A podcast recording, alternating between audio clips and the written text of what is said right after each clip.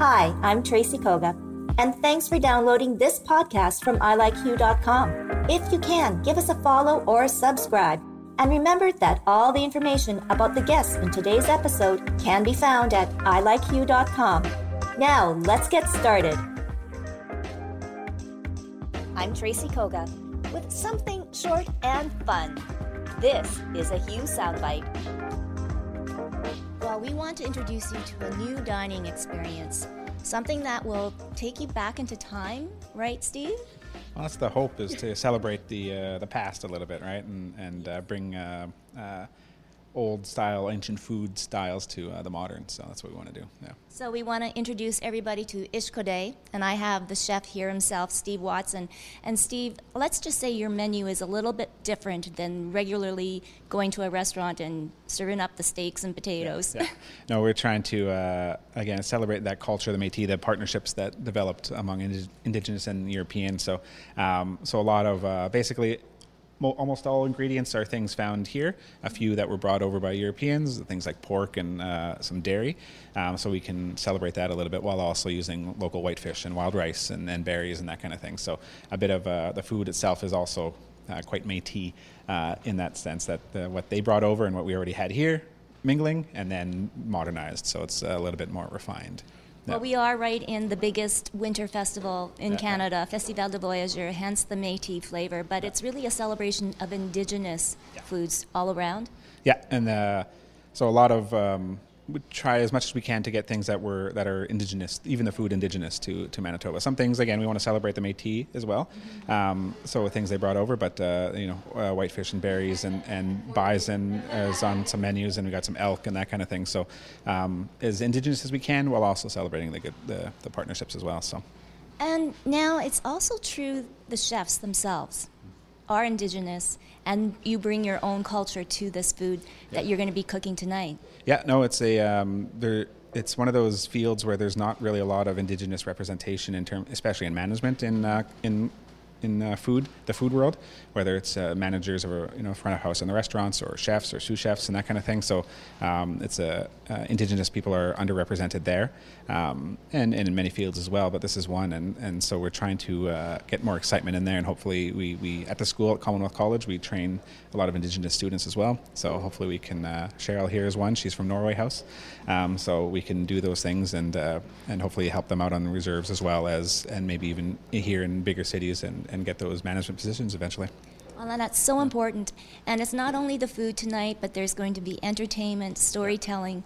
So the people really get a good feel of not only of what they're eating, but why. Yeah, no, we got uh, there's, there's a fiddler last night. There's some art. Uh, we got two art installations, one in the dining room and one just off to the dining room.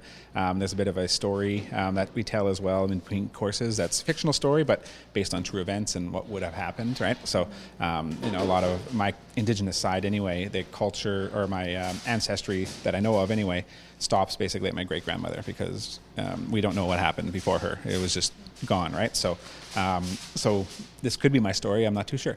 I'm not exactly 100% sure. Um, so, um, so that's so we do that a little bit as well, and then and a little bit of the the education as well. Of you know we do a pork course, and it's because they came over, they brought pigs, so that's one thing we can do. So a little bit of education, a little bit, nothing you know, nothing too crazy. Uh, it's mostly about the the culture, the food, and the art as well. So. And yourself as a chef, what are some of the challenges, and I guess what are some of the creative outlets now being immersed in this type of cuisine? Well, one menu we do is uh, we call it 1491. It's only ingredients found uh, uh, pre-colonization, and so 1491 and prior. That's really really tricky because how do you develop that for the modern palate?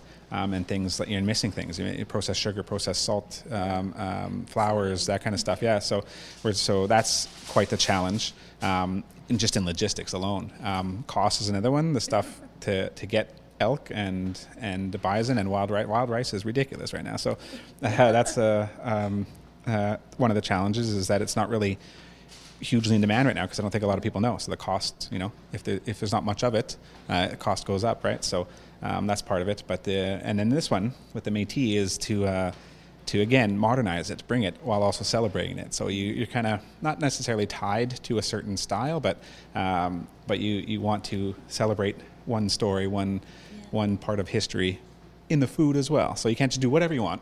Um, you need to use, you know, a certain, you know, base of say about a dozen ingredients. Celebrate those, right? And how do you do that? So that's the challenge. But it's also a lot of fun to be able to uh, take something and oh, pork came over. We so what can we do with that, right? And so we can tie those things in and hopefully uh, have a bit of fun with it as well. So. Well, I'm really, really fascinated about this all. Why did you decide to do this, Steve? Um, I went to. Um, uh, I was fascinated by food and, and cooking from a young age. Uh, you know, high school or so is when I really got into it. But my my training and focus was more European style, French, that kind of thing. Um, but uh, a few years ago, my grandmother died, and realizing the, um, uh, her culture was uh, very Western, very Ukrainian. She was she was uh, born in Peguis, uh, Peguis First Nation, and then rec- um, uh, residential school system. So and then so she became very Ukrainian. So a lot of pierogies and cabbage rolls and that kind of thing. And my life was uh, seemed normal. Like I you know grew up in Garden City, so with you know, a lot of Jewish friends and Ukrainian friends and Polish friends. So it was, I was it was just part of my background. I didn't realize, and then. Um, and then realizing later on how bad things are on reserves and, and why that is and where my culture why it changed so much, right? Because there's no Ukrainian in there whatsoever um, in terms of bloodline. But um, so what happened there? And I looked into it and wanted to get more into it. And and so that kind of where it came from is that something needs to be done. Um, the food culture was taken, right? It was stopped. So what can I do? I'm not, uh, you know, I'm, I am related to Murray Sinclair, but he's uh, he's a little bit higher than I am in the world of importance. Um, but I know food. I'm not a judge. I'm not a, a lawyer, senator like he is, right? So um, I can do food. So what can I do in the food? And we can maybe hopefully give back a little bit and try to educate people on it, and also um, bring it to the mainstream. Not just, uh, you know, we don't want it to be oh it's good for what that is, but it's just good and it's also indigenous. Not, uh, you know, well, that's pretty good for indigenous food. No, we don't want that. We want it to be really, really good. We want people to want it, um, just like they want uh, any other style of food, um, because it's good. Not because of the culture necessarily, but also just because it's good and maybe learn a thing or two about it. So. And I think something like Ishkode could probably break the ice on that, you know, for so. the younger generations yeah. coming up. Yeah, hopefully we can get a few people in there, and and whether it's um, people here that we're feeding are indigenous themselves, or just people who want to help out, or even people who can move some things and do some things, and and maybe help somebody at some point come from reserve and get an education, uh, where they go back to reserve and just even cook better, instead of you know Cheetos and pizza, pizza pops all the time, right? So so we can do there, and maybe there's more uh, food security and sovereignty that we want to do as well. So it's a long process, but uh, hopefully we can do something, right?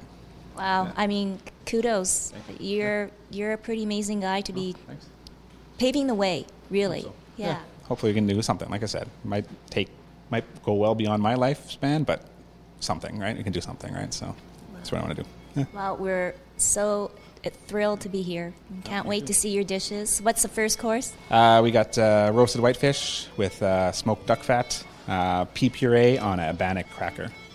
Okay, yeah. and that's just the first one of yes. seven. Yeah. Well, you got a busy night. I do. Yeah. Thanks so much, Steve. Yeah, thank you. Ishkode.ca. I don't think we've heard the last of this, and uh, for sure, maybe you'll become a senator one day too. we'll see.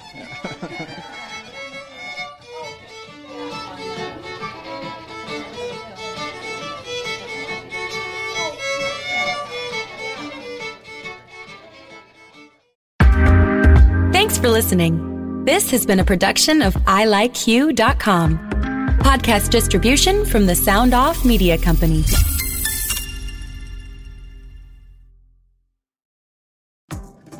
Hi, this is Candace Sampson, the voice behind What She Said. My show is your destination for stories that not only entertain, but also educate and empower.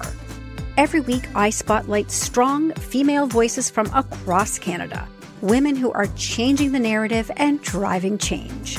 Don't miss out on these inspiring episodes. Subscribe on Apple, Spotify, and Amazon Music, or head over to whatshesaidtalk.com. What She Said can also be heard on blasttheradio.com, Mondays at 5 p.m. and Wednesdays at 7 p.m. That's blasttheradio.com. It's time to dive into the stories that truly matter. Hi, I'm Mercedes Nicoll, four time Winter Olympian and host of Dropping In, a podcast with Mercedes. This is a podcast where I interview a bunch of different people. I get the good, the bad, and the ugly, as well as I share my stories along the way.